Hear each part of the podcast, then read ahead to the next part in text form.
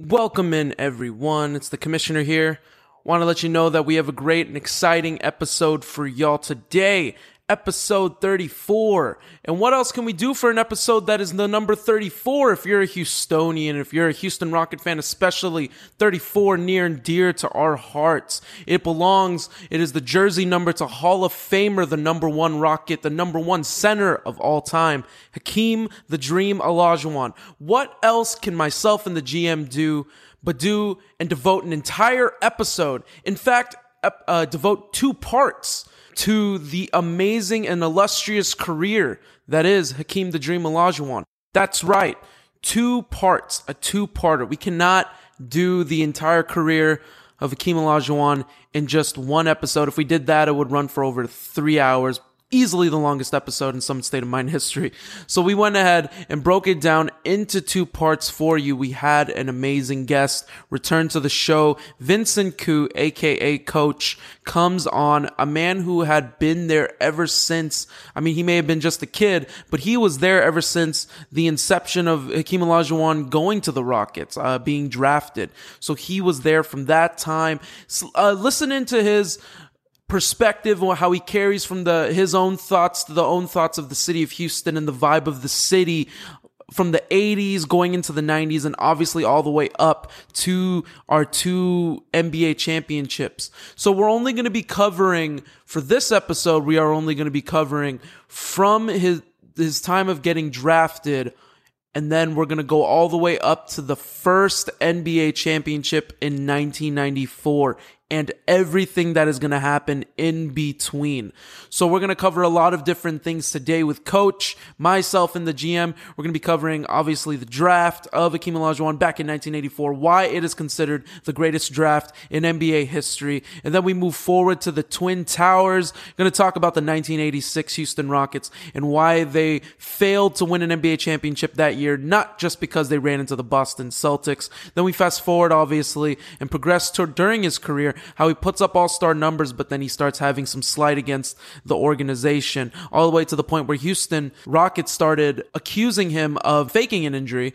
So we talk about that as well. And then we ultimately talk about the coming to Jesus moment for him and for the owner, Charlie Thomas, him finding uh, Islam and becoming Muslim, turning from Akeem to Hakeem Olajuwon. And then obviously we dive into the biggest meat and potato of the entire episode, the 1994 NBA championship run, the very first title in NBA history and why Hakeem was not just the focal point, but the center, but he was the captain. He was the leader and we do not win that championship without him. He is the cornerstone of this entire organization, the gem, the diamond. He is definitely the best and greatest piece in Houston history, the number one player in Houston Rocket history. And let's get ready because this is going to be the biggest Rocket spective of all time. Devote an entire episode, a two parter right here for y'all. This here right here is part one of Hakeem the Dream Olajuwon here on the Summit State of Mind. At times I feel old like I'm going out of style. So I turn down the music on my FM dial. I beg of you to come and listen for a while and look at this wonderful world through the eyes of a child. This is my What is going on, everyone? You are listening to the song. Right on love time. it. Right I on love time. Charlie, Charlie. Charlie. That was awesome. Good job. Charlie didn't like my, yeah, Charlie. I wasn't sure if Charlie loved my intro or He, not. he Okay, didn't- he okay. didn't like this. No, he did. That's why when you yeah, he counted down, he, was cheering. He was cheering for it. All right, I'm gonna do it again. that's gonna be part of my. That's gonna be part of the intro. I'm not even gonna delete that. That's gonna be part of it. All right, again.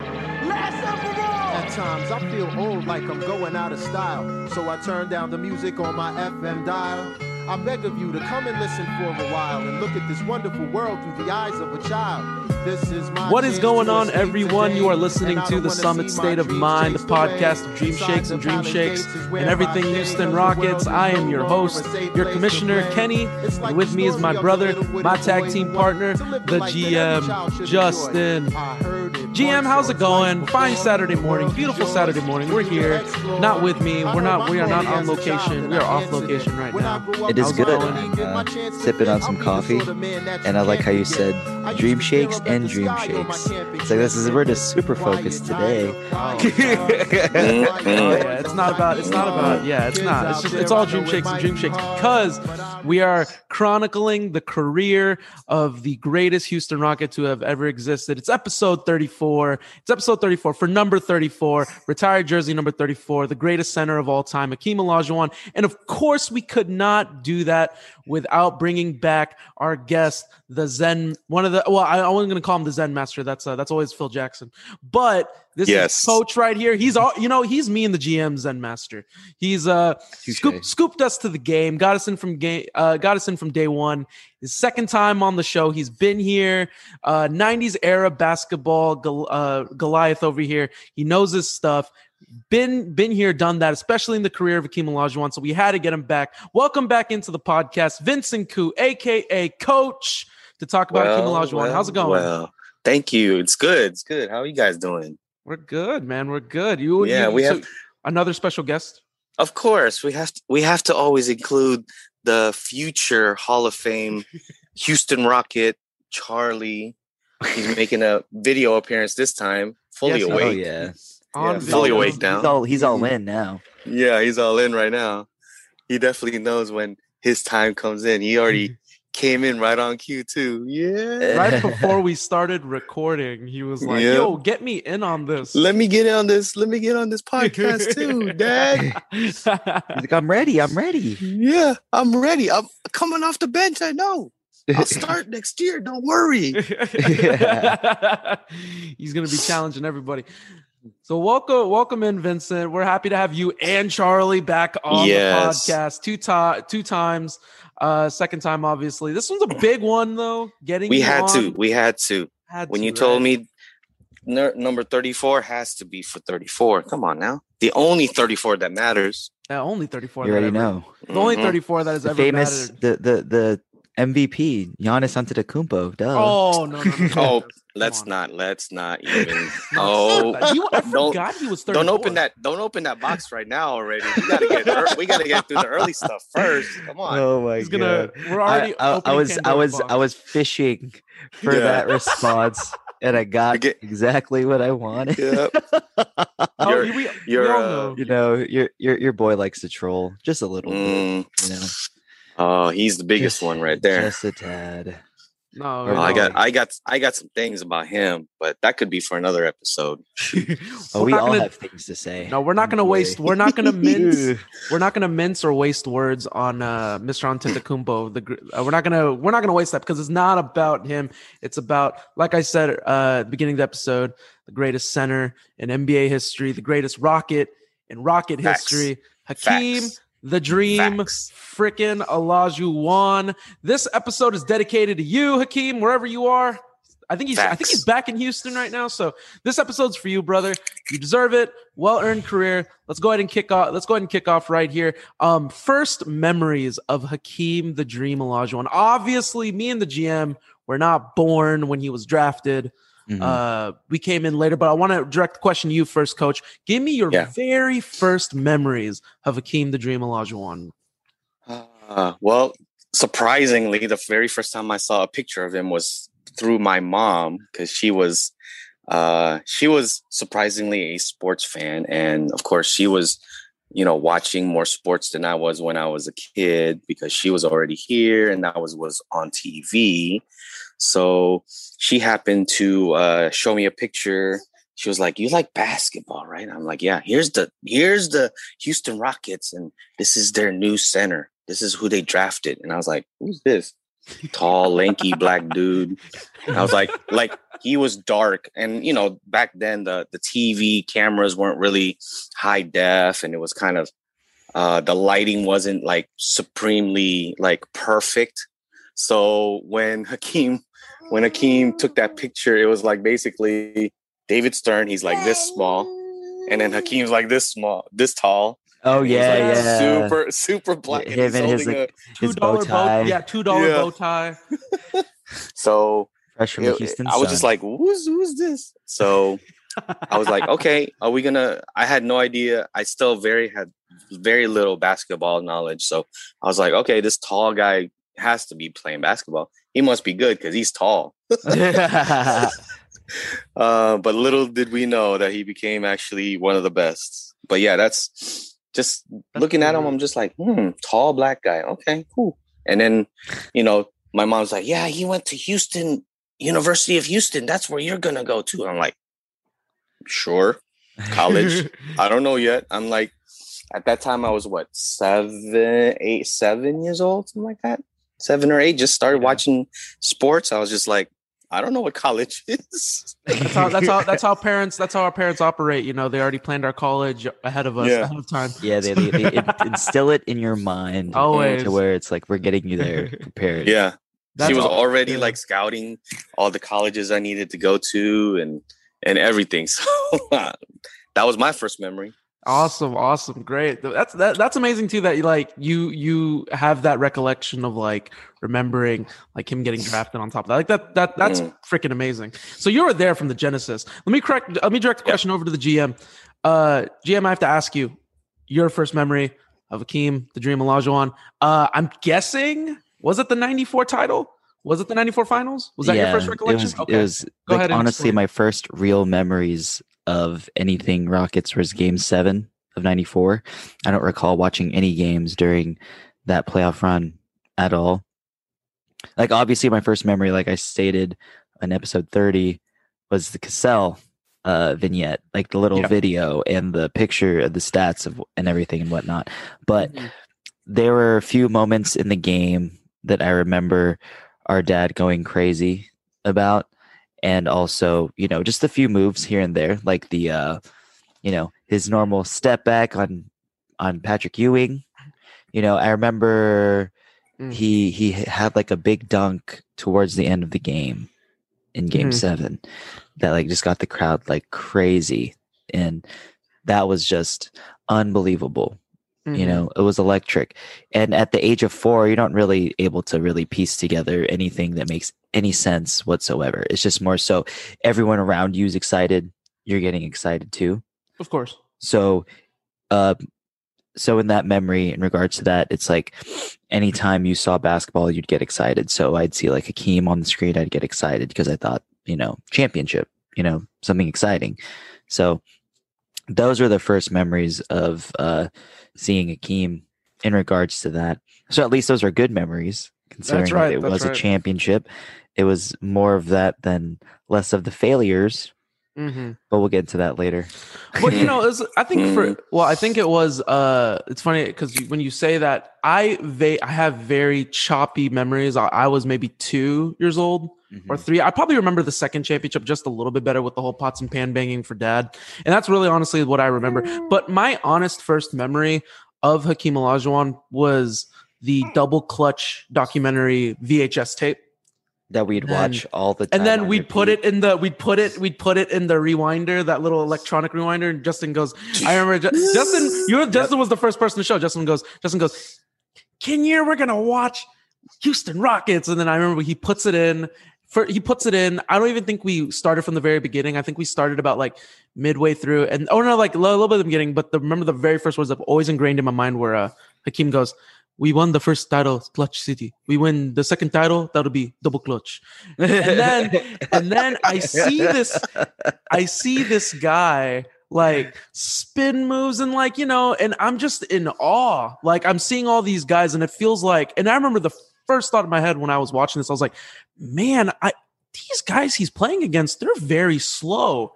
These the players he's playing against aren't slow. It's Hakeem Olajuwon's quickness and footwork. It's yeah. an it's it wasn't a te- it was a testament to Hakeem's greatness, not. But you know, when you're a kid, you're like, oh my gosh, this guy is way too. This guy, these guys are way too slow. You know, that's literally the only thing I thought of because he beat him yeah. off the dribble.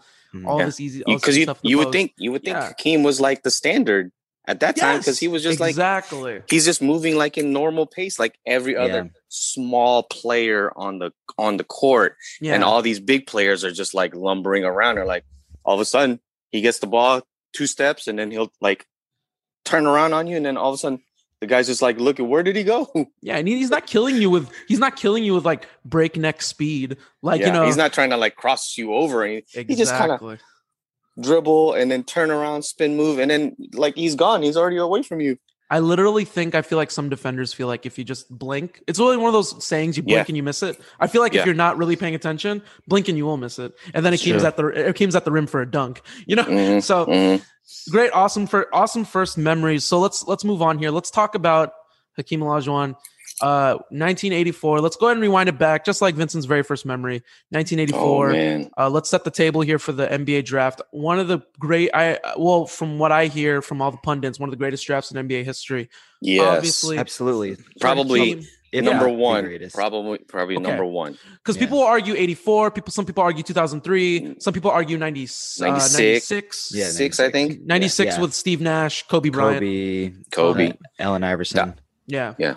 Yeah. So, you know, T- tho- those are typically the top three. I would Well, say 84 is number one, 100% for sure. It's Oh, it- yeah. yeah. it's easy to say it's easy to say the other two, but you gotta you gotta ask when those pundits who say those other years were born because Mhm. just like with every other you know debate of greatest ever you have to be able to as i said you have to see it with your own eyes in order to say that's the greatest i've never seen you know wilt chamberlain or bill russell but they never you know those drafts might have been better than you know 84 Mhm. But, But yeah, we would I never have- know. yeah but i have i have to say i have seen any every draft from 84 on and you know with a few exceptions here and there It has the most know, Hall of Famers. yeah Absolutely. it's it's Yeah. the Yeah. top 50 is starting from 84 Mhm. top 50 of That's all right. time Yeah. True. i mean it- yeah. in the next 50 years yeah you could say when uh the ne- i would say the uh the new age 80 i would say the 84 draft if you could say that is lebron's The 2003. lebron's yeah was 2003 probably the that last would be great one. everyone that's yeah that's everyone's 84 draft because you you have lebron who is now everyone saying is the goat or at least in his movie he's saying he's the goat I knew we were gonna. Where's my Space Jam 2 plug? I knew it was coming at some point. it's coming it's coming i just wanted to throw Yeah. that in there just to, There you go. There you go. yeah I, I would uh, definitely say 84 i mean Yeah. you have Michael Jordan, number three, not number one, number three. Mhm. And then yes, you have a bust in there, number two, Yeah. but but you have the I would definitely say the the number one center in Hakeem, the number one player in Michael, probably one of the top five, top ten power forwards in Charles. You have probably top 10, top five point guards in John Stockton. I mean, Yep. the list goes on and on. You can't you You can't even say forget that uh, that Hakeem's teammate Otis Thorpe was in the 84 draft as well.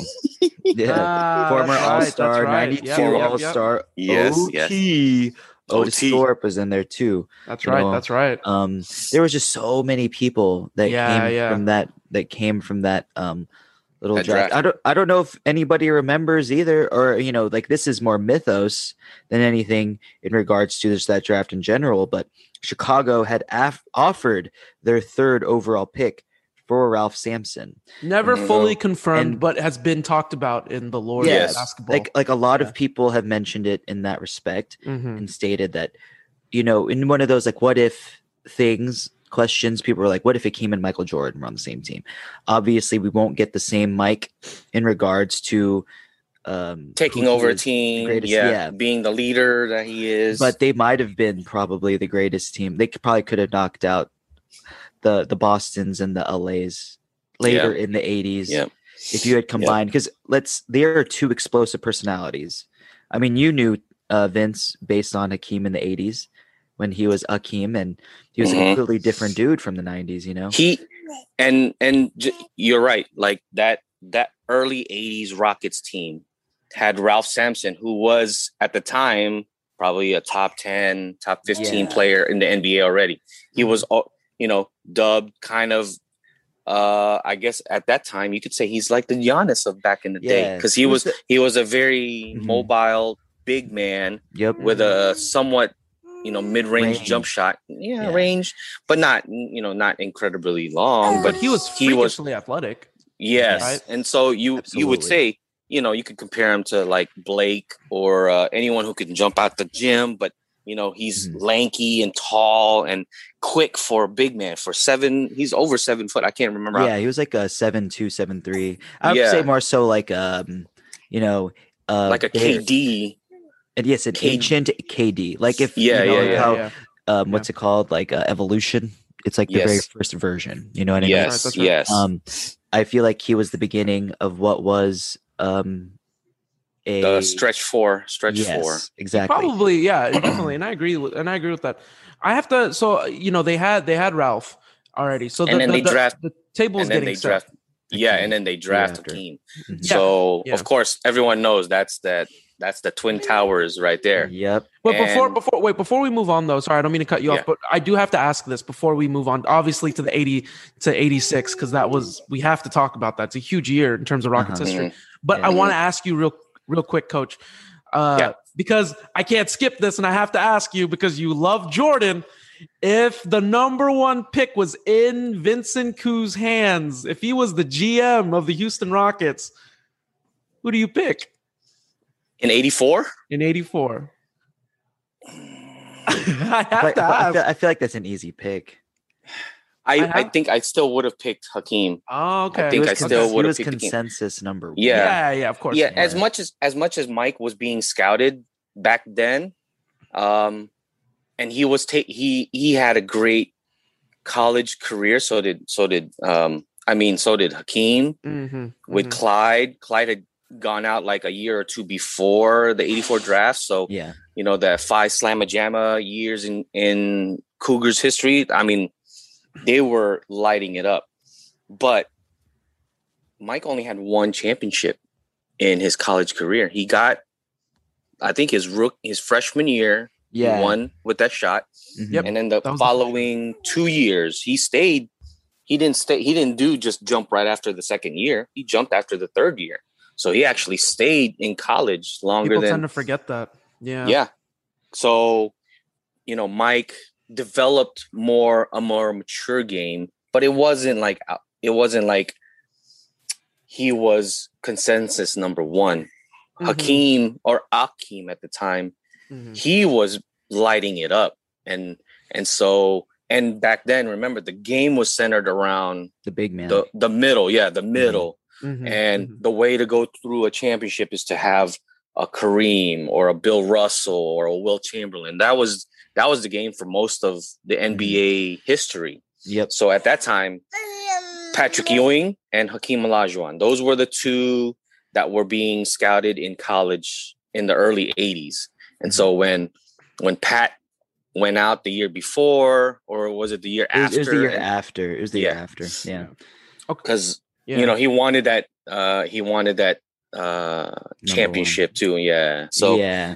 and then yeah the draft pick they knew that Akeem was coming out so he, he didn't want to get number two so you're gonna stay around and and and one more year in college just to to improve your draft standings hmm but yeah I think I still would have taken Hakeem just Okay, okay. because if I was Houston I at that time I had Ralph sure I didn't need a guard you know ball heavy guard Yeah. We had I Rodney, wanted- Rodney McCray, John Lucas.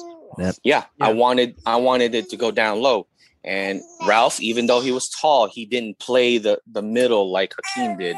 Mhm. Hakeem was the prototypical next evolution in, in what people scout was the next evolution big man. Yeah. See, Right. even Charlie's saying that's right. See, that's what my dad said. That's what he's saying. That's what my dad in said. agreement, in agreement. so let's move on here. But before we move on, I want to give you guys a quick ad about the greatest and best retro anime store in the entire city of H Town, and that is Day Off. You tired of the same old anime tees? You tired of the same old mallcore look? The first colony mallcore look for you Sugarland folk? Don't you want to see some older classic animes getting love? Well, be sure to check out the brand Day Off for your retro anime goods from animes like Macross and Neon Genesis Evangelion to Cowboy Bebop, My Hero Academia, and my personal favorite Shokugeki no Soma. Day Off is your source for anime induced graphic mayhem. You can use the code right now, Day Off Summit, for a 10% off discount at dayoff.shop. That is D A Y dash O F F dot shop.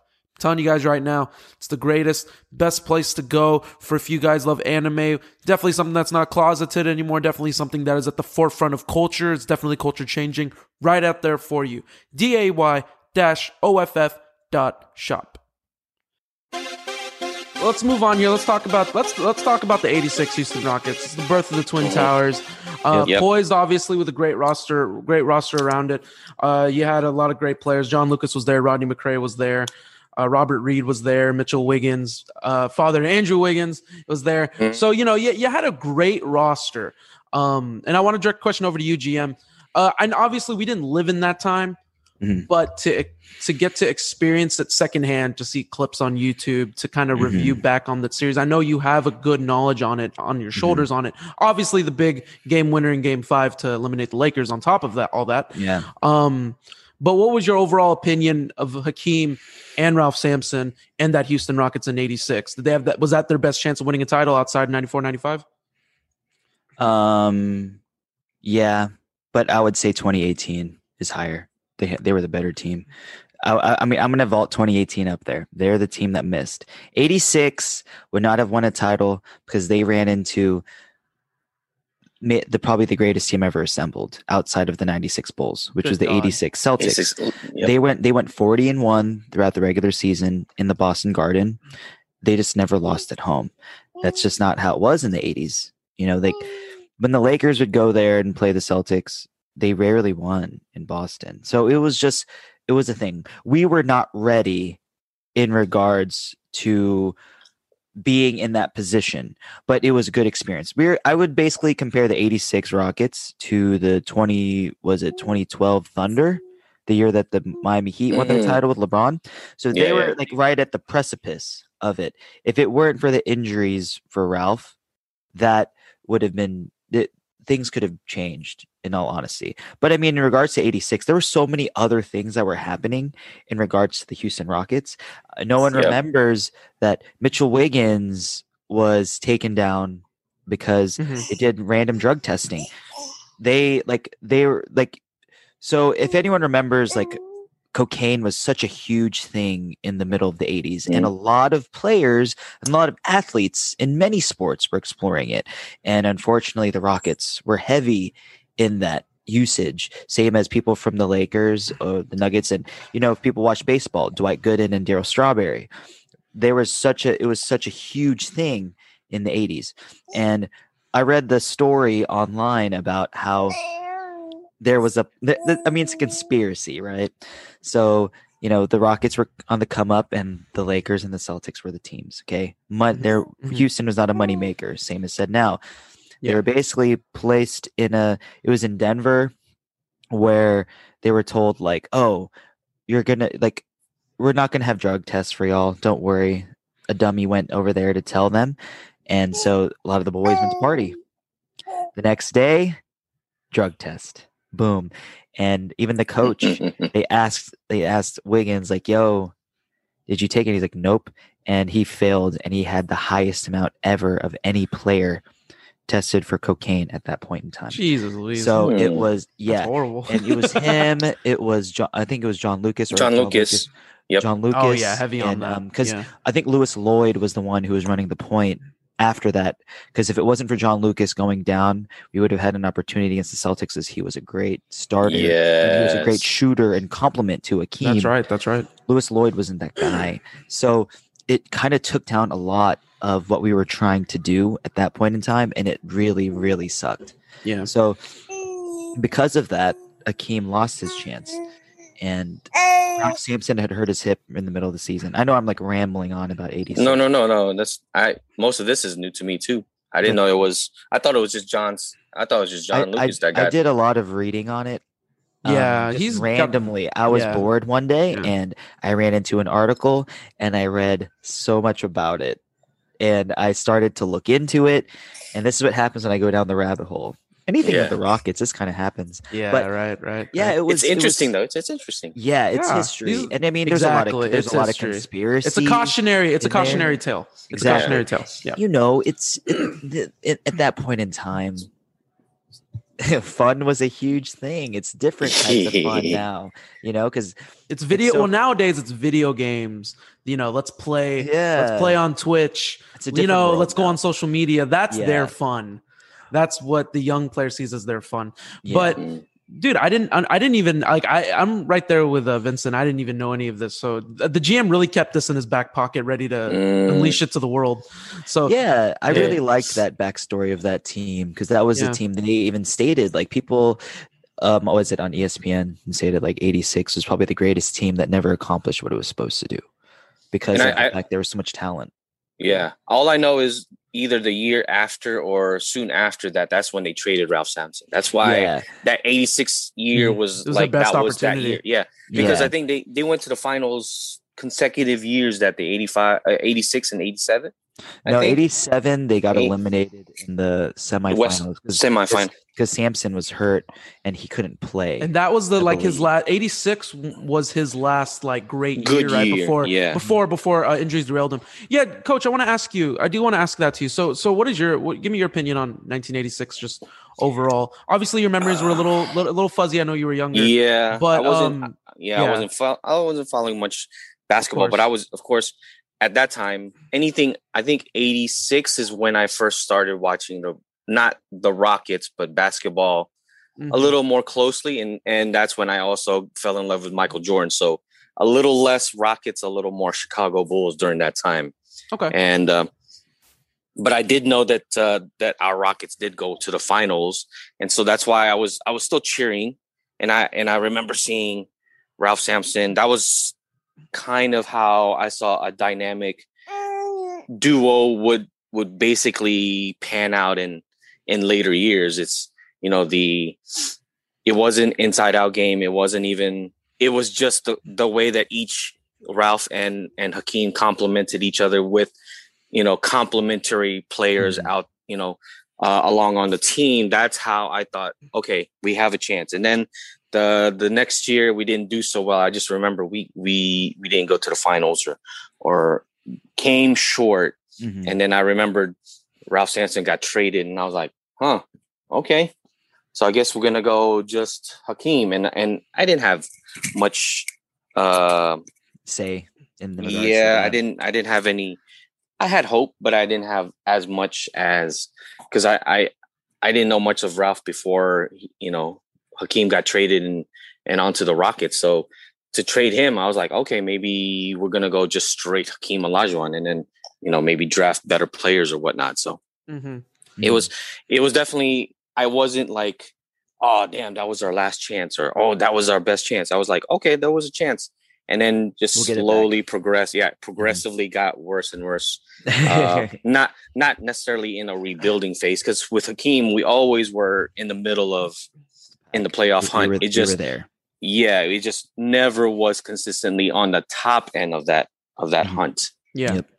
And, and it, good thoughts, good thoughts, especially uh, because you know 1986 they lost in six games against Boston, so they still. I, I, looked at the stats over in the box score, and they were you know it, the few blowouts here and there, and Rockets blew them out in Game Five, but overall though, I mean you like you like it. Like they were in it. They didn't lose in five. They didn't lose in. They didn't get swept. You know, yeah, force the yeah. game. Yeah, you know, get get get it to game seven, and you just never know. So you never, you know, you hmm. never know. So it's one of those what ifs and in, in, in Rockets history, obviously. But good stuff, good stuff. Let's proceed forward here. Let's talk about so as we progress through. So we just got through eighty six. Ralph Sampson goes down with an injury. Uh, Rockets kind of start bottoming out, bottom of the barrel with Hakeem Olajuwon trying to carry the team. Obviously, you guys kind of know where I'm going with this. It leads to kind of the derailment of of the organization and Akeem Olajuwon. They start butting heads here. Now I look, I'm looking at stats here, and he and and then and, and Akeem Olajuwon's playing phenomenally. He's averaging at least 21 points a game, 21 and a half, and averaging at least 12 rebounds a game. So he is putting mm. up MVP numbers, averaging mm-hmm. at least 50% from the floor. So he is putting up great numbers. But obviously the team just isn't successful. So it obviously leads to, you know, the the big thing where he starts uh, complaining to management, and we start getting these echoes of wanting a trade, and so you know, as we progress now to the early '90s, obviously. So I do want to ask yeah. first, Coach, give me your recollection or memories of that.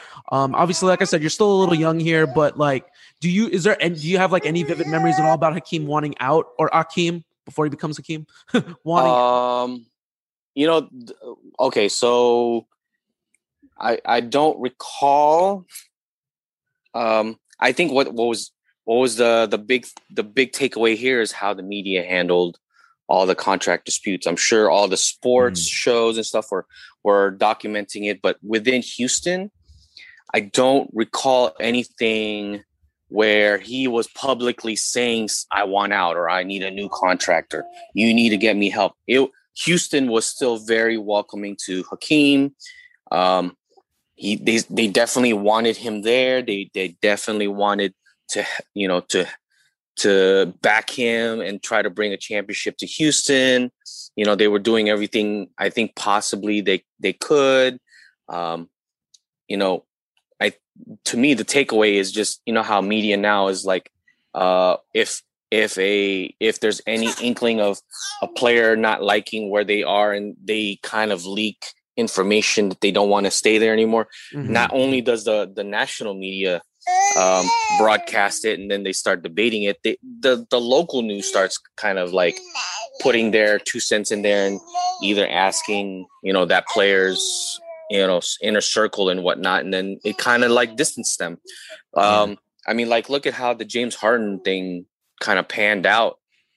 I just know i don't know how it was in houston but you know nationally and what i read it went from james harden was the best thing that ever happened to houston to all of a sudden houston was like quiet like literally didn't want to say anything whether they wanted to keep him or not.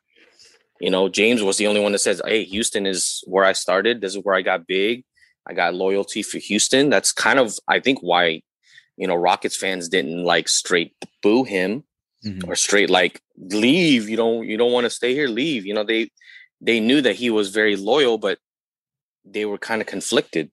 So yeah.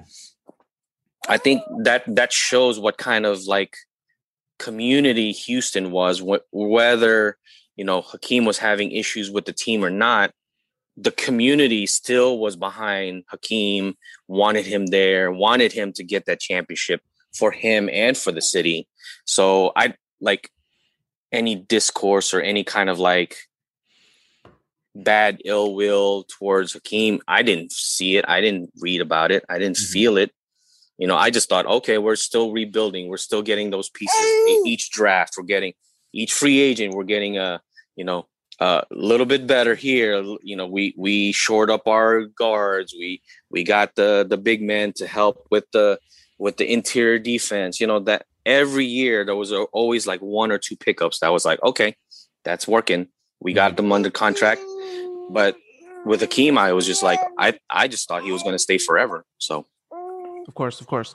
Good thought. Oh man, so good thoughts, good thoughts. I didn't even understand. Like, I didn't even know that that that like it's cool that you kind of have the the the recollection of the city of Houston at that time. So I think that's actually yeah. really cool to know. So GM, let me ask a direct question over to you. Obviously, we, we don't, you know, we didn't live in that time, but um, the Clutch City documentary documents it back in 2015 very well. Mm-hmm. Uh, uh, going to going to the fact that they went as far as Houston, what is it, accusing of mm-hmm. Hakeem of faking an injury? Mm-hmm. On top of that, mm-hmm. Hakeem attests. Hakeem will attest to this day that he was really injured. So, GM, I have to ask you. I have to ask you, what was your belief, or if you were in this equation, who would you have sided with in terms of you know Hakeem and the, you know Hakeem and the Rockets organization? It's hard to say because we've seen this uh, recently with Kawhi in San Antonio, mm-hmm. where he refused to play. He wasn't feeling it, and San Antonio said he was good.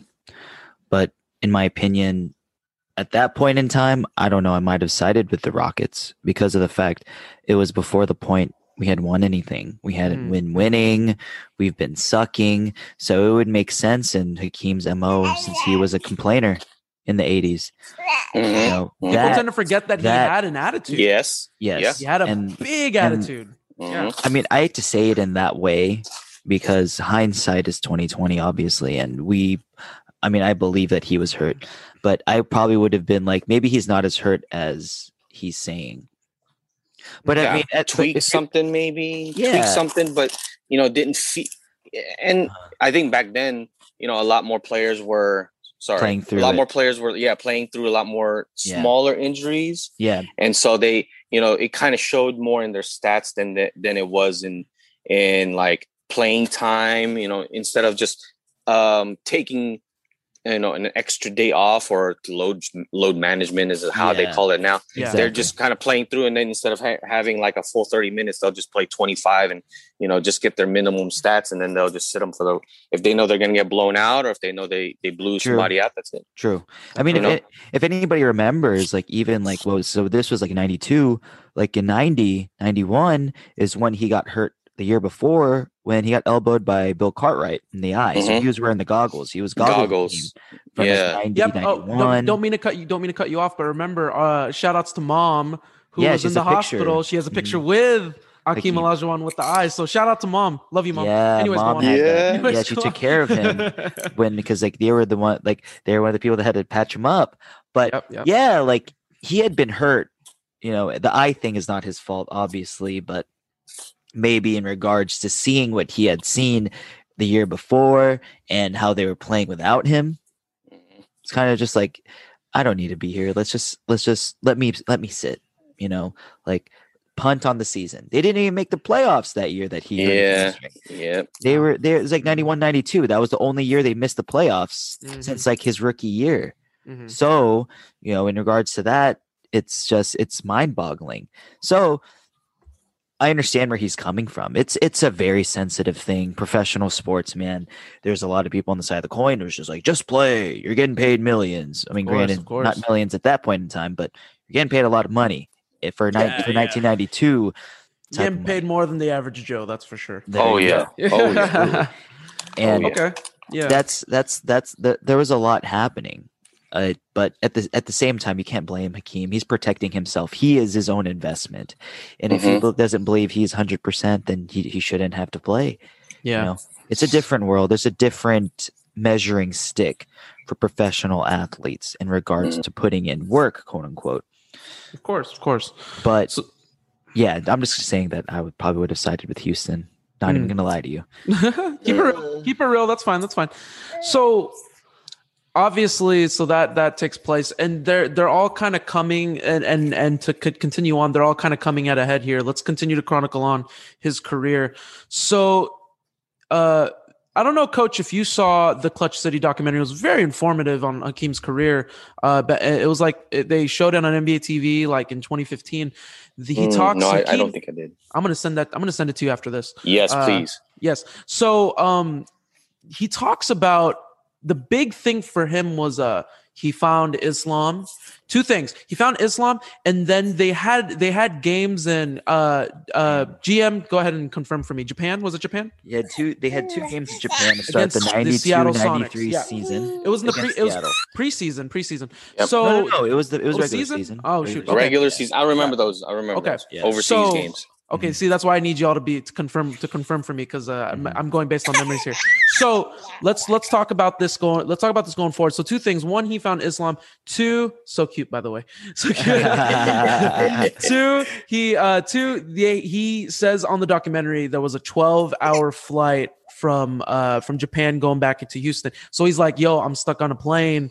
Let's just hash this out." So Charlie Thomas and Hakeem come together. It's like like a coming to Jesus moment, um, Mhm. where they decide, "Yo, okay, like we need you, you need us. Let's figure this out." So then Yes. Hakeem said, by the end of the plane ride, it was all good. Hakeem said he got to he got to an agreement with his uh with his ownership. He got to in a better place with his teammates. He got to solve his issues with Charlie Thomas as well as Vernon and uh you know any of his issues with his teammates on top of that. So Yeah. it was starting to so once that happened, once ownership and I've always believed once ownership and your franchise player or your management and your franchise player are like locked in, yeah. then you you have yes. something you have something to go with. And like yeah. obviously, let's not even discount the fact that Rudy T joins becomes the coach on top of that. So it's all yeah. kind of starting to come together now. He finds Islam, he hashes it out with Charlie Thomas, gets closer with his teammates. So, mm. coach, I have to ask you: once the build up starts happening, you can kind of see it piece by piece by yes. piece leading up till 93 uh, with the uh, uh, the Sonics elimination in game 7 what were you seeing and you know how did you feel when you started seeing it come together with Otis Thorpe Robert that, and so forth?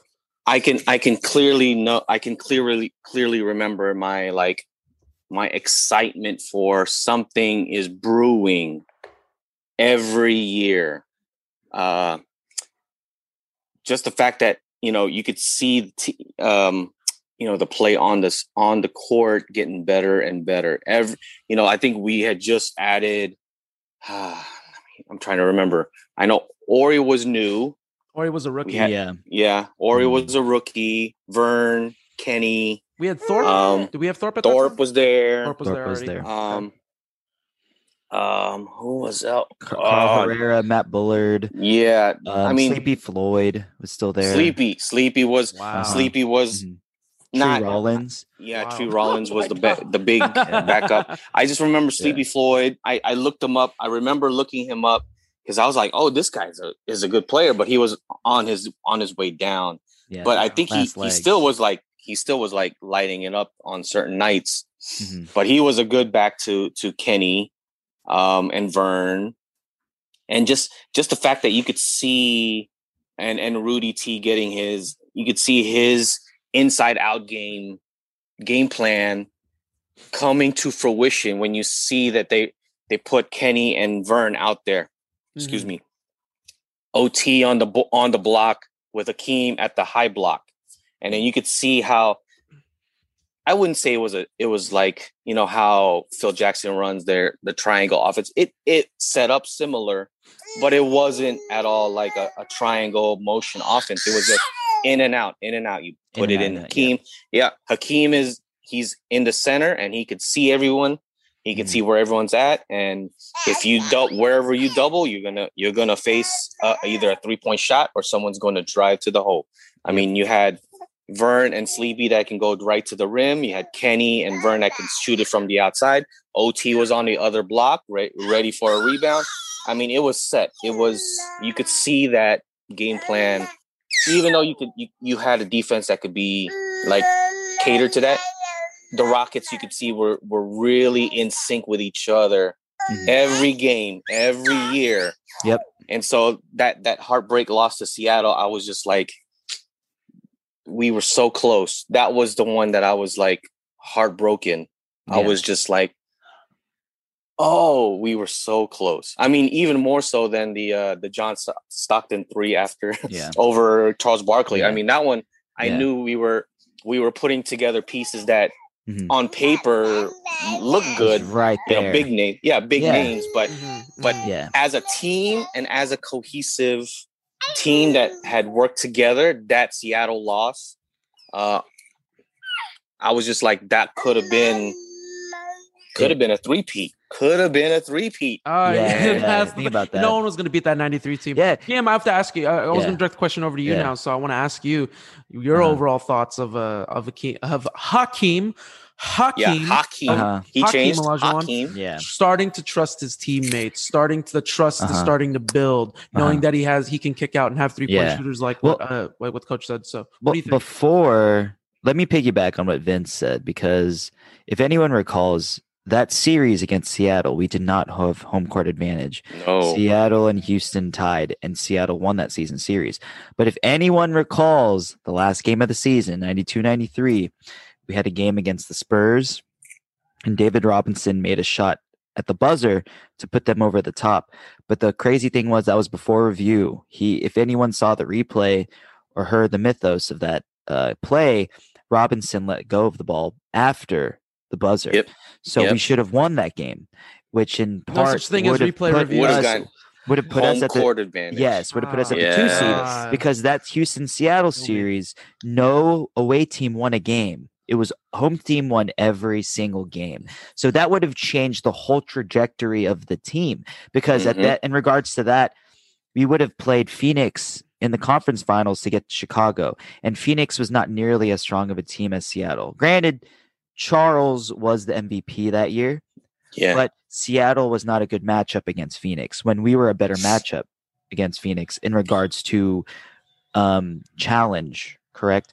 So it would have been a completely different world, you know? Like I don't even know and Vince, I believe that you're probably right. We could have had a three-peat, but if Chicago loses to us in 93, does Michael retire?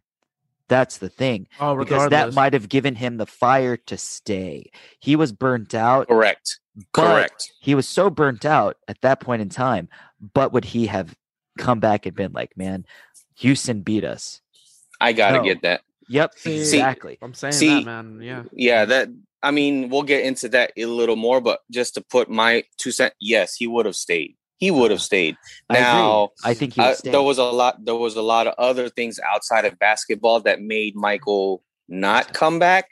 Mhm. His father mostly, but uh, other mythos, gambling, w- Mhm. all those other things that he needed to take a break. And from my understanding, David Stern was about to was about to kick him out because of that gambling. Mhm. So he he himself took himself out because he didn't want to get punished by the NBA or you know whatever they were going to the do to him. NBA look not look bad. in Yes. to having to punish the biggest So star. there was a lot of things outside of basketball that Mike chose to Mhm. put himself out. So Yeah. that's why I think he didn't want to come back. But yes, if if if every if you said we had the number two seed, home court advantage, we ended up you know looking at Chicago in the finals. Um, that would have been the challenge because I don't think other than Orlando, which Mike really didn't face Until after he came I- back. Yeah, until after he came back, and then Patrick Ewing too. Just they, could never faced. Yeah, then Yeah. you know Hakeem was the only other player that he could not get over the hump. At least Mhm. in when it counted the most. At least you know in the in the playoffs, that was as dominant as him, Mike. Yeah. So Mhm. if if Mike got beat by Hakeem, That would have yeah, affected his most like I would say 80, Yeah. 90 percent he would have been back.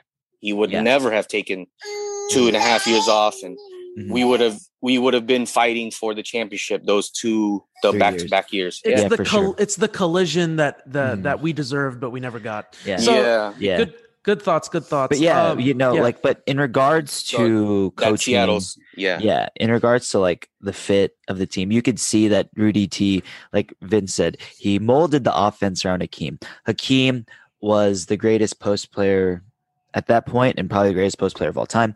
Let's just let's Yep. not get it twisted. He was averaging what five to six assists a game, in Yeah. addition to his twelve rebounds, twenty five points, Three and blocks. yeah, three blocks, two steals a game. Two steals, yeah. Who Like- who had a stat back then that had that kind of like, Nobody. variety? No, You- no, no, I did, mean, yeah, you're seeing yeah. it now. You're seeing it now. But well, that's the- because well, the That's game, 'cause of- it's not not 'cause of even coming out of the post. Yeah, it's the pace. It's not Exactly. even coming out of the post. People don't Mhm. talk about Akeem's vision enough. Akeem's vision out of the post was phenomenal. Uh-huh. Like- he played. The, he did this with less possessions per game. Think about That's that. the- And these, that's and the these were games when like Yeah, ninety-two to exactly. eighty-six were your normal everyday scores. You know what I mean? Where now Yeah, you see low- 120, low scoring 120 with ease. yeah. You know, and the pace is super slow. Yeah, you're right. 80s and 90s, So- 80s and 90s. Yeah. That's more of a testament to Akeem's talent in Mhm. maximizing his time on the court and the effect that he made, not just through his game, but in everybody else's game. Do you see Vernon Maxwell gaining the confidence to hit big shots? That's because of Hakeem. Kenny Smith having the balls to hit shots in games one of 95 finals. That's Mhm. because of Hakeem. You Yeah. know? Yeah. And Yeah. guys like Well, I Mario mean- Elie, you know, yeah, like I mean, you could even go back to what Michael Jordan said about you know Steve Kerr, B.J. Armstrong.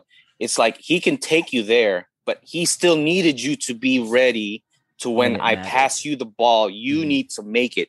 And it's it, you know, it's just a, a matter of instead of passing it to you when he's got the mm-hmm. ball on the wing, mm-hmm. he's drawing the defense so you have yep. room to shoot yep. it. Mm-hmm. And then he's he's trusting you, yep, trusting Vernon, trusting mm-hmm. you know Kenny, mm-hmm. uh, even the occasional Matt Bullard on the side on the you know on the side 3 that I'm gonna give you the ball when I draw the, your defender off of you, so that you can hit the shot give you a better chance to hit the shot. I know you can't hit it with a with a hand in your face, so I'll draw them out you know, on the blow block, and then I'll pass it out to you.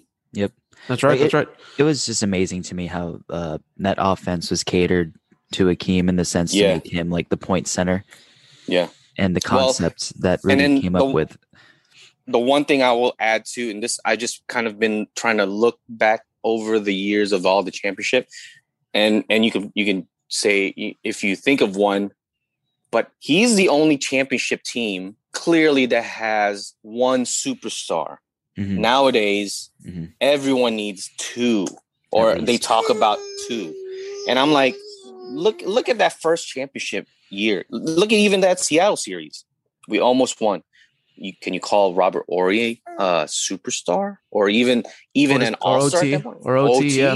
No. But you but you clearly saw what they what their role was and that's when the definition of a role player was was uh the biggest you know as evident as it was even to this day. Today today's game like they talk about brooklyn the big three or big two or whatever. They have no role players. They have three main scorers mm-hmm. and you know eight backup players that just kind of fill in roles. They mm-hmm. don't do anything. No one's like a big no one's there just to rebound. No one's there to just draw a defender. No one's there to defend only. You know, that mm-hmm. you could say, oh, he's a defensive specialist, but they don't put him. They don't put that person on. The, you know, the the high scoring player of of the other team. Mm-hmm. Yeah, yeah. But we had that. Vernon so Maxwell was yeah. Vernon Maxwell was always on the the their best player, regardless of yeah. size. What's going on, everyone? It's the commissioner here. I have a great story following what coach said. It's going to be coming up in just a second. A very funny story regarding Akeem and Vernon Maxwell. But before we do that, we need to go ahead and plug in an ad of the greatest and best barbershop in the entire city of H Town. That's right, the one and only place where the GM and the commissioner get their haircuts. I can't believe I just talked about myself in the third person. myself and the GM get our haircuts since 2016, and it is the greatest and best barbershop known as the Argyle League. Have you ever wanted to look like a gentleman in a place where you can get a haircut and a shot of whiskey, all would be taken care of by top shelf professional barbers? That's right. This right here is the Argyle League, where me and the GM have been receiving our haircuts since 2016. What makes Argyle the coolest barbershop in the world? They were voted coolest barbershop in the world. They've worked with Radio 610 and Hope Lodge Houston. They were the exclusive barbershop for the NCAA Final Four in 2016, and that is just a few of their kick-ass accolades. So if you're tired of your hair and you want to look like a gentleman, I highly recommend going to the Argyle League and getting a fresh cut from one of their kick-ass barbers. They're currently located at 709 West Alabama Street in Houston, Texas. You can visit their website now, the argyleleague.com to book an appointment. I'll say it again. The argyleleague.com to book an appointment. You can also book an appointment by calling them in, calling their number. Uh, the guy, man, the manager, Alex, is, will probably be the one to pick up the phone. Get it all arranged for you. I'm telling you right now, there's really no barber that you would prefer to go to. Honestly, all the barbers there are kick ass. They're all professionals. They all know what to do. Where else can you get a shot of whiskey complimentary? Where else can you get a can of beer complimentary? This is the only place in the entire city of Houston where you can look like a gentleman whilst having a shot of whiskey or having a can of beer, all for a great price. Go ahead and go ahead and book with them now. TheArgyleleague.com to book an appointment and tell them the Summit State of Mind sent you. With that said, stay sharp, gentlemen, and meet us at the summit. And it's right? interesting that you say that. And it's interesting that you say that because there's uh, before before we move on to the next topic, which is obviously going to be the biggest topic, the championship yes. run in '94. Very interesting. Those uh, those interesting story, and I think the GM knows this. But the, the reason why Vernon and Akeem ended up coming together was based off a funny story that happened back in the locker room where. Uh, where Vernon was frustrated at the refs. I think this was against Seattle at some point during the early seasons, uh, maybe like 92. Uh, Vernon Maxwell started getting so upset that Vernon said he started spitting on the floor. He was like, I don't know. He said, I don't know why. It just starts spitting because he's upset. So they go back to the locker room. Akeem goes up to him nose to nose and goes, Hey, man, have some class. Stop spitting on the floor. And then Vernon, and then Vernon goes, "What you going?" And then Vernon says, "You know, f you or whatever." He says some, you know, uh, explicit. And then Hakeem, Hakeem tilts his head and goes, "What'd you say to me?" And then he goes, "Bah!" Smacks him, him dead in the face, smacked Vernon right in his face, like right in his cheek. And mm-hmm. like Vernon was like, oh, okay. Wow. Vernon's like, okay, I get it now. So they go back on a flight, on a flight back to Houston. Hakeem, being the captain that he is, being the leader that he is, sits down with Vernon, explains to him, okay, this is what why we I did what I did, you know, da da da. It was a coming to Jesus moment for them. And then Vernon says, yo, it was squashed from then on. I trusted him. He told me how much I mattered to the team. And that gave me all the confidence in the world to perform for him. So, you know, like that alone, like that's the story here because that will, that leapfrogs us into 94 now because those are the key pieces here they'll ultimately bring a championship, obviously with Otis Thorpe and you know so on and so forth with uh with all the other players. But it it starts with those two as the foundational pieces, including Rudy T. So let's talk about that. There's an ownership change. Uh, there's an ownership change. Les Alexander, the luckiest man in uh, ownership history, uh, to, who had nothing, who had nothing, who, in my opinion, had nothing to do with this championship run whatsoever. Luckiest owner in NBA history just kind of gets into this, and uh, obviously we have to talk about this with Akeem Olajuwon in the '94 season. They win the NBA championship. I, if correct me if I'm wrong, I'm going to ask you guys, my stat gurus. Uh, only NBA player in NBA history to win the MVP, Defensive Player of the Year, and Finals MVP. Mm-hmm. In NBA Still history. the only. Still, Still the, the only. only. right? Okay. Yeah. On top of the fact that we didn't even talk about, uh, he's the only player to have multiple quadruple doubles in NBA. Still history. the only. Still, Still the, the, only. only. With, Still the only. With you know that that's the thing. So you know, so let's talk about '94 we have to devote a good chunk of time just to this because this is it. This is it. This is they coming together. They had a great training camp in Galveston. Now they're ready to attack. They're ready to take over. Jordan's not in the league, but they weren't going to let that be an excuse. This is their time. Their time to mm-hmm. win a championship. They had all the they had all the confidence in the world. Coach, I have to ask you. You lived it. You were there. You were there at that moment. You were at the precipice. You were step for step, stride for stride with that team Give me your direct memories on what you thought about that whole season. Oh, I, that was the season. I mean, I think the whole family was following the Rockets. Like, not did even. Feel, did you feel something special? Like, oh, everything was.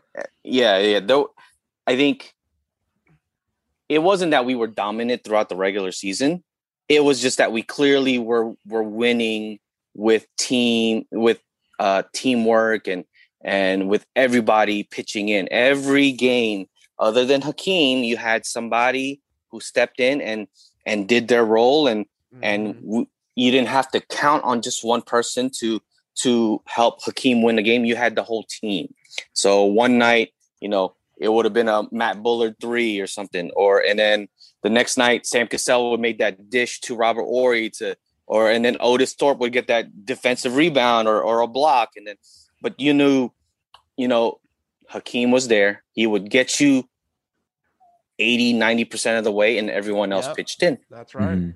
That's why it was, it wasn't, you know, it, Hakeem was always spectacular, but the team was also spectacular. Like everyone on that on that on that roster was basically known.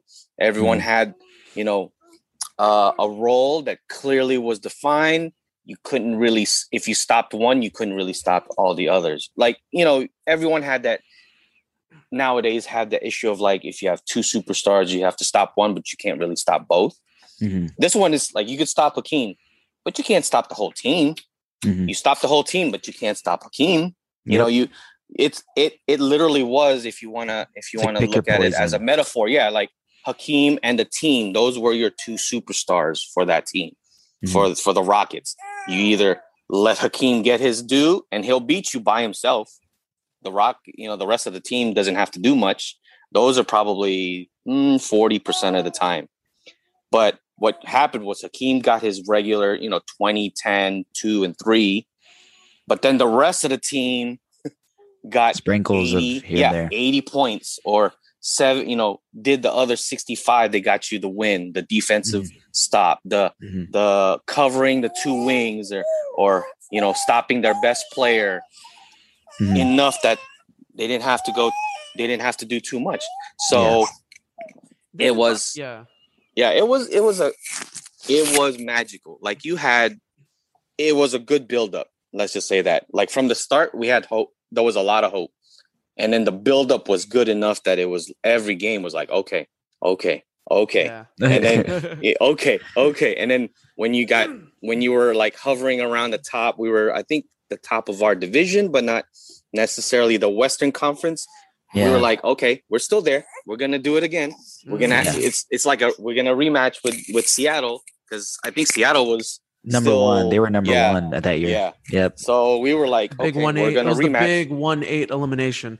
Yes. So, so yeah, no, good stuff. And and we don't even talk about. We didn't even like. I didn't even talk about the fact that uh the that Rockets team had won 15 in a row just to start the season. Yeah, yeah to start 15. the season. They were 22 and one. I think. Yep. Yes. 22 and yes. one after 23 games. So yep. like, my God, like you just talk about that alone, and and you're right. I want to piggyback before I ask a GM a question real quick. I want to piggyback on what what Coach said. You're talking about the most definitive team in terms of each player knowing exactly what their role was and hmm. giving 110% and no one being selfish, no one being selfish at all, and understanding what they needed to do to catapult each other to get to that next level. And yep. and I think it, it says it alone, and it speaks alone to Hakeem's um, humility, where he jumped from being probably one of the cockiest players in the NBA to where where he was as a humble human being. I mean, for God's sakes, when he was presented the MVP trophy, he brought his whole team on the court to lift the trophy with him. I mean, mm-hmm. no one had mm-hmm. ever seen it. No one had ever seen it before. Like that alone is, is it was enough to give. I mean, I didn't even live in that time, and I get goosebumps seeing that because that is something. And Kenny Smith always, and Kenny Smith has said he was like, he was like, you know, when I was on that court with him, he made me feel that that was my MVP. Like, mm-hmm. come on, like that was amazing. So, GM, I have to ask you. I always say this: we did not live in this time, but you know, we have the we had the we had the Clutch City VHS '94 Mm. We know what it was. We saw it, everything as it unfolded. Give me your thoughts on that 94 season before we obviously dive into the playoffs. Mm-hmm.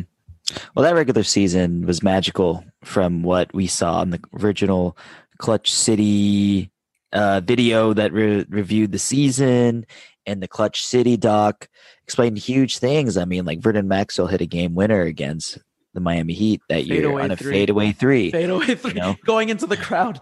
yeah, I mean, like there were huge things that were occurring for everybody. Everybody was chipping in. We saw big games from Otis Thorpe. Otis Thorpe made a he hit uh, he scored a career high against the Charlotte Hornets, I believe, and Rudy T kept him in to get there. He, I think it was like 40, 50, 42. 50, was it 50? I, I, thought it was like a 50, 50 point. I don't, I don't remember. I, I I recall that he did get a career high that year. Yes. Um, and you know, that's allowing the players to succeed and Hakeem's being like, yeah, OT's having it. Let's let's get the ball to OT, you know, let's let him get it, you know. And I think that that that's really cool in regards to the team. Sam Cassell was mm-hmm. competing mm-hmm. against Scotty Brooks to be the backup as the, the as the season as started. Scotty Brooks was yeah. the backup at that point, and Sam Cassell was a rookie and he fought hard not just to become the main backup, but he became the closer.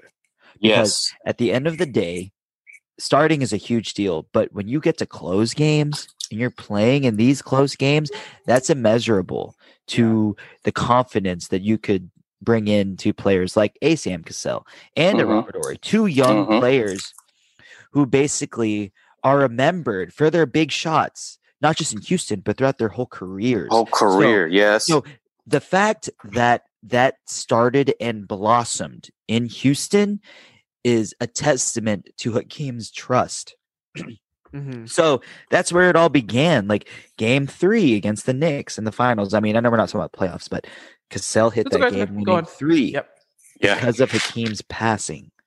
Robert Horry making big shot after big shot because of Hakeem Olajuwon's passing. Trusting, yeah, like, trusting that, that, he would get it to him you know, you see like Jordan passed to Paxson, Jordan passed to Kerr, but no one remembers Hakeem passing to Horry, Hakeem passing to Elie, Hakeem passing to mm-hmm. Cassell. Mm-hmm. Mm-hmm. This is the thing that like the biggest shots in Houston history are not Hakeem.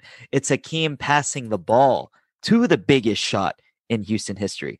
And that is just into Kenny to me, that is what 94 is a testament to. Yeah. Not just the beginning of Hakeem started it in 93, mm-hmm. but 94 was the execution, was believing and completely trusting. That's where it started and it yeah. began. And that's when it completely blossomed. Like Rudy yes. said, it was a beautiful thing to see. And to see that. Oh, he gets emotional. He gets emotional just, yes, oh. that, that was the dream.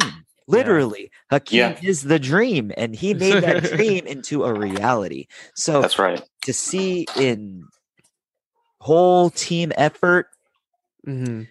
all of Rudy T's vision became to reality, and that's because of Hakeem. Without him buying in, there's no, there's none of this. Absolutely, so I agree. It's amazing when you put it into words like that, and you truly think about team oriented or team orientation. You know, yeah, that is so crucial, and that regular season kind of skyrocketed them into that stratosphere as being a top tier team.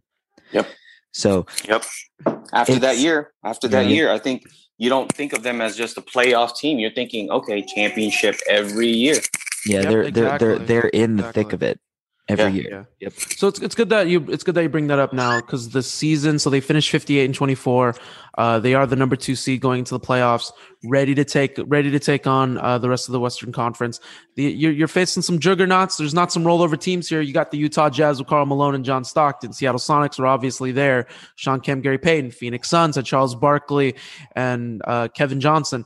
You had some juggernauts in the West that you know not even accounting for uh, David Robinson San Antonio Spurs. You had great teams. So this was not going to be a rollover championship here that a lot of people called just because Jordan was out. So let's talk about the playoffs here.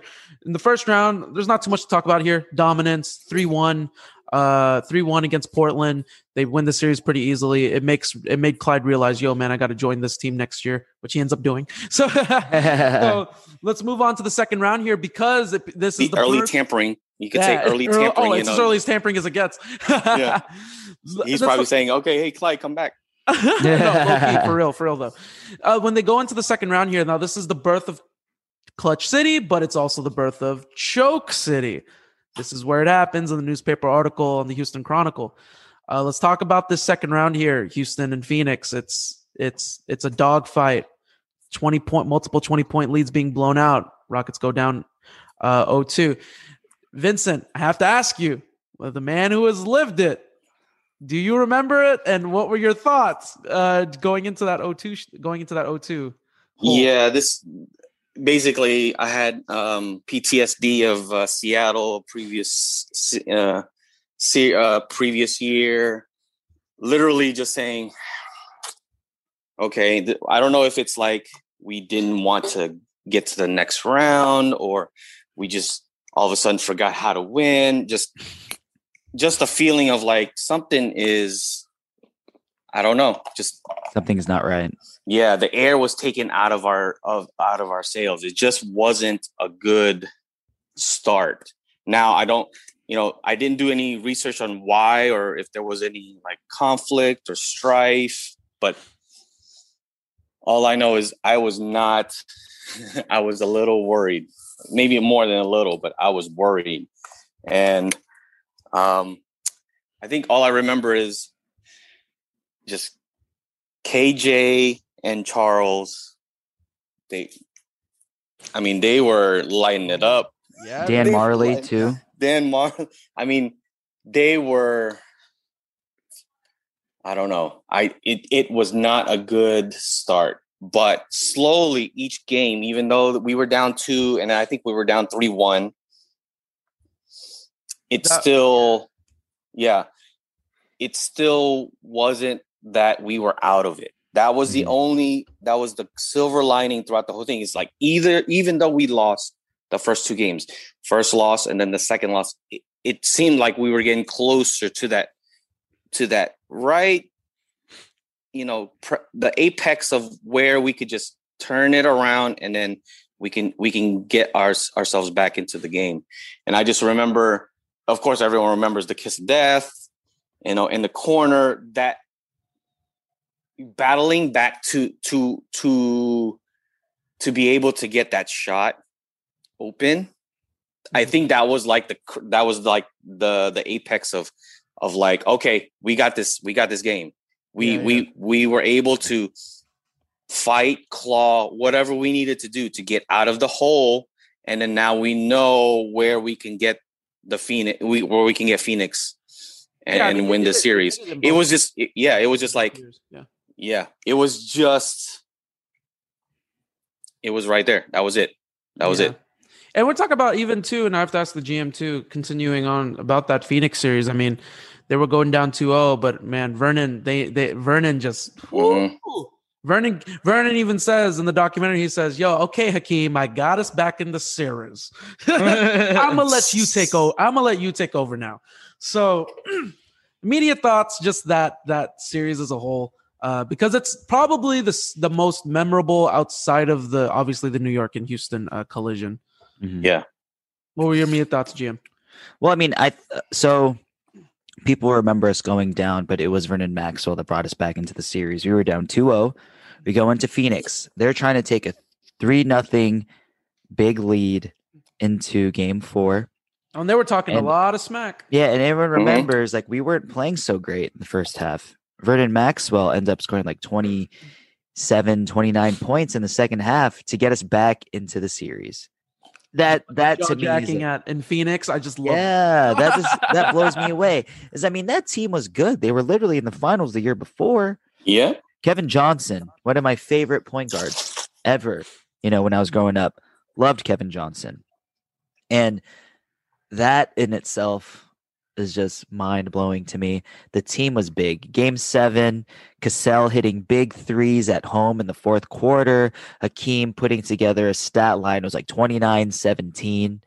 I don't remember. it was one of the. I heard it was one of the all-time Game Seven performances like yep. that he had, which is very goes very underrated because I still don't remember the numbers off the top of my head. But like it was like yeah, thirty, like close triple double or close to it. It was just it, it was pretty much immaculate. So good answers all around, y'all. Uh, let's move on here.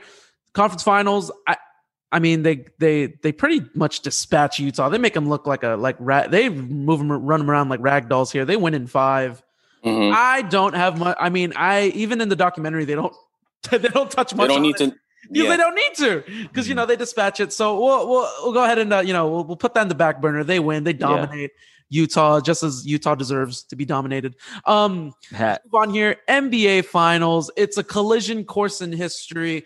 Uh, the story, be all end all. Hakeem versus Patrick Ewing, a rematch of the NCAA Finals. NCAA, yes, that's so what I was gonna say. That was, was, that was the key. That and was I was gonna, and yeah, and I want to ask you. I want to ask you, Coach. This is the collision course that everyone wanted. This is, you know, outside of Jordan not being in the NBA here, this is it. A battle of the two best centers in the NBA. You know, it's uh pretty much mirroring each other. Gr- two gritty, gritty teams defensively. Um, what was your thoughts about that NBA Finals and the fact that Houston at home court was was huge, by the way? Yeah, that so, that was key. That I think yeah. was key having home court because um all I remember is Hakeem versus Patrick Ewing, and and the clearly, clearly the different um, playing styles that they had. That was that was the main difference between yeah, yeah. you know Hakeem with the mo- being mobile finesse versus Patrick Ewing and being kind of traditional block turnaround, slow, but you know took up you know clogged up the paint, stayed in the middle, didn't move much. So I think this is where you clearly saw what the NBA wanted. This is where I think uh, why Shaquille became um, highly sought after. It's because mm. they saw both of both of them, Hakeem and Patrick and Shaquille. You had someone who can dominate with finesse over what the traditional centers of the heyday used to be, Patrick Ewing.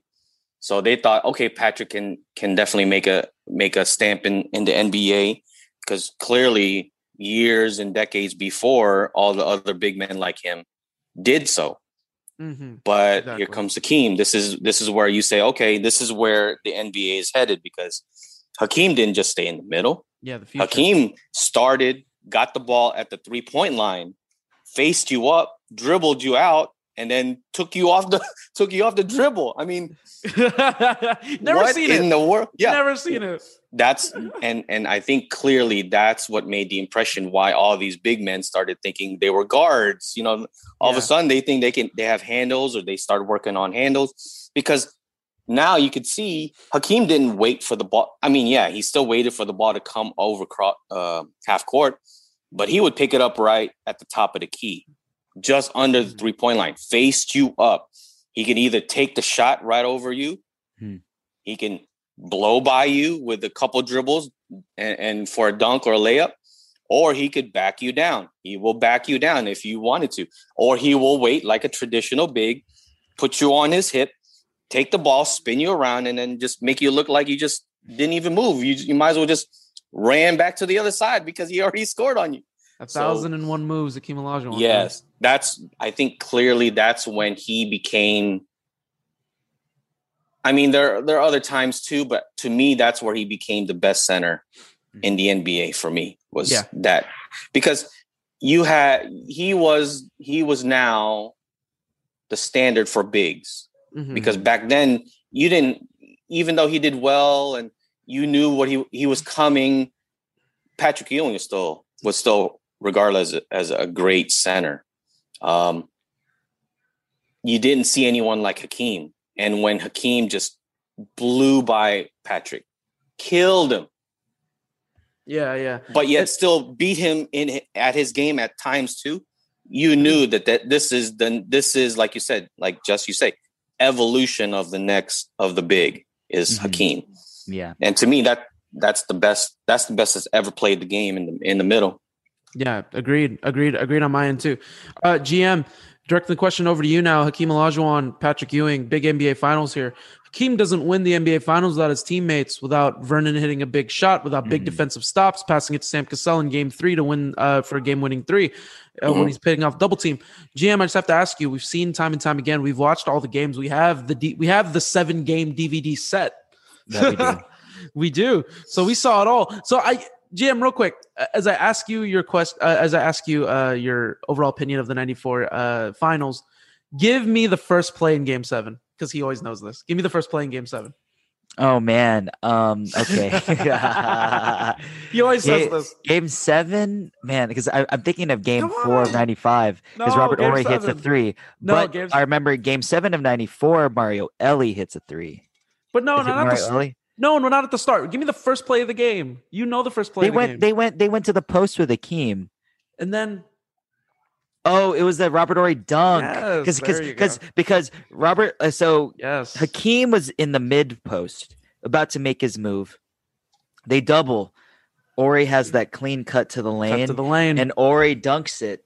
And Ori like I remember him landing. So nonchalant. His leg was super high in the air, and it just kind of just like he he lands. He's just like, mm, "We're in it." So, yeah, he, was, he lands like this. He lands, and his face is like this yeah, it was like it was like nothing happened.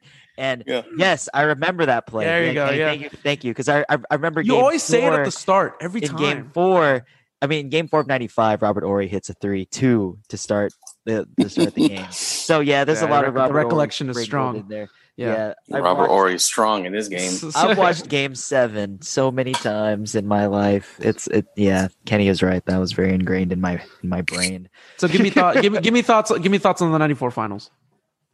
Oh, for me? Yeah, for you. Dude, man, the 94 finals was just pretty much uh how do you say this? It's basically where everything just comes together and everything that Rudy T had put in uh the system in mm-hmm. regards to succeeding, you're putting it against the best defensive team in basketball. The yep. Knicks, I believe that the Knicks were number one. Rockets were either number two or number three. We were right there. Two best defensive teams in the NBA putting it together to see, to battle it out, to see who could. And I mean, like they said, there was no games went over 100 points in that yeah. series. The games were all relatively close. No insane big blowouts. Everything I believe was around eight points, give or take, for each winning team mm-hmm. around the around that uh, score. So I believe it was just everything came together for Houston. It took a long, grueling seven games. We got very fortunate with that game six block on Starks uh, by Akeem to get us to game seven. Oh, absolutely. But everything that they had done with the big tip. Yep, there you go. and everything that happened in that series, you you knew that it was not going to be easy. Hakeem was just they were beating him down. And it was like basically how Detroit beat up MJ in the 90s, in the early 90s, right? So Akeem was just, they had to battle it out. Kenny Smith was being hand checked by Derek Harper. It was the last year that it was legal. He basically controlled where Kenny went. So that's why Sam Cassell came in, played big minutes because he wasn't yeah. having that from Derek mm-hmm. Harper. Yeah. You know, uh, Robert Horry got hurt in the middle of the series when he got multiple times really hard. He had he, multiple he, hits. He hairline fracture in his butt. Hairline fracture on my butt. Yeah, he hurt. Two sprained wrists. Two yep. sprained wrists. Come and on. That's why it was like that was the series where it was. Yeah, you're gonna earn it, and the Rockets certainly did. They certainly earned it. Vernon Maxwell coming through in Game Seven, that big three. Uh, Kenny Smith hitting a big three in Game Six to give them a big lead too. It was just overall everyone sprinkled in made their they they put their they put their two cents in the series. Yeah, it's phenomenal. It was phenomenal. Yeah, Hakeem was there. He did it. He put in his work. But if it wasn't for the other guys to elevate him, we don't get there. Exactly. So it was the compendium of what was a team effort. And oh, it, absolutely. It's so huge and so big in regards to that championship. That championship is so different in comparison to 95, two completely different types of championships. But 94 always holds a special place because it's the first. And that was Hakeem's MVP year, Defensive Player of the Year. It was mm-hmm. kind of like everything put together and where he was truly appreciated, mm-hmm. not just by the media, but by the NBA mm-hmm. and by mm-hmm. his team. So I just think that that it gives me goosebumps just just being able to talk about it because it was such a big deal and the feelings that it gave me as a kid growing up like rewatching it again and trying to relive that greatness when I was like in middle school laying in bed because I couldn't move because of a back injury. I went through so many tapes of Rockets basketball. I probably there you go. every single game of the '95 playoffs as I was just in bed all the time. Well, dad, dad had dad had recorded every game, so we yeah. had we had it all. We had it all archived uh, yeah. for our viewing pleasure. And with that said, we are going to go ahead and cap off part one, chronicling the amazing, illustrious career of Akeem the Dream Olajuwon. Thank you so much to the GM and, of course, Coach, our special guest Vincent Koo, and his son Charlie for coming on the podcast for this episode, part one, with part two coming at you very soon next week, next Tuesday. Tuesday, you know what that means? A brand new episode of the Summit State of Mind. We go ahead and put some plugs here at the very end. Be sure to follow us at Summit State of Mind underscore pod. Our our crew our friends, our followers, our listeners, our fans, everybody. You guys got us over 100 uh, followers. We really appreciate that. We really appreciate y'all. Thank you so much for continuing to listen. We're going to continue to pump out episodes and be sure to follow us there on Instagram where we post stories and we put our posts up. Anything and everything that you need to know that is the latest in, in breaking news and regarding the Rockets or regarding our podcast, all there at Summit State of Mind underscore pod. You can also uh, give us an email, summitstateofmind at gmail.com if you have any questions or if you want to be a guest. We are always open to new and exciting guests guests that want to come on our podcast, anyone that has an uh, opinion on basketball or the Rockets, you are welcome on the pod. You are always welcome to meet us at the summit. With that said, be sure to listen to our other brothers in the podcast, especially in H Town. Shots and Thoughts. That's right, SNT Pod. They're currently on a break right now, but go ahead and listen to all their past episodes. They're doing, they always do great things, hilarious things, and they all do it while drinking. What else can you ask for?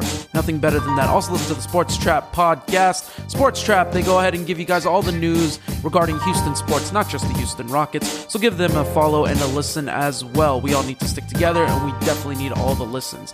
And the pandemic, we are really seeing light at the end of the tunnel here. They're starting to open up the entire State of Texas already opened it up. Masks are basically optional at this point, but Corona is still in existence. COVID's still in existence. Be sure that you are definitely washing your hands. Be sure that you are, if, if you don't feel well, be sure that you're wearing a mask as well. Take care of yourselves and make sure to take care of each other.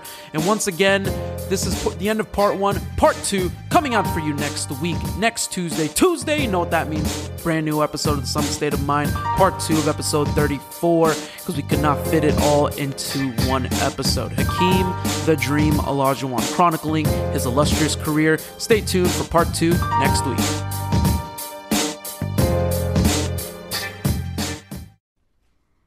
The Summit ふんふんふ呀。